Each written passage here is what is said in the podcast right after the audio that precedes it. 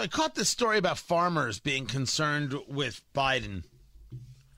And I'm like, uh, we, we, we know farmers, so I'm gonna I'm gonna need to hear from farmers to understand what it is that's being discussed here. Tony Katz, 93 WIBC. Good morning. Good uh, to be with you. Biden EPA proposes regulation that farmers warn will drive food prices higher. So I want to know. But I thought the interesting data point was that the price per bushel of corn is 726. Pre-pandemic, 378. So if, if we're discussing just food prices, well, there you go. And all the things that are made with corn, good Lord. But uh, sometimes stories like this, they don't, they're, they're not talking to the farmers that, that you and I know, that, that you may be, right? The farmers that, that are neighbors. So I, I want to hear from them. Tony at TonyKatz.com. The EPA reversed a Trump era rule allowing farmers to utilize uh, an, an herbicide called uh, atrazine, A T R A Z I N E, at a higher rate.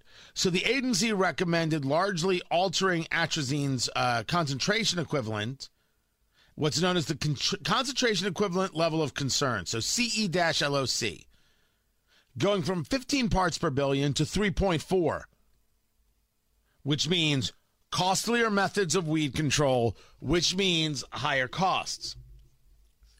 Now the question comes from the farmer. First, do you utilize this? Second, what is the proprietary makeup and, and how does it work and how could it affect in, in, ingestion? Uh, third, uh, in your take, does it or how does it affect you when you ingest it? Third, is there enough here to concern oneself with at 15 parts per billion? And what does the 3.4 actually mean for how you grow? And then uh, what other issues happen if you're not able to deal with with with, with weeds or, or other uh, things that are invasive to hurting a crop? What are you using now? What could you replace it with?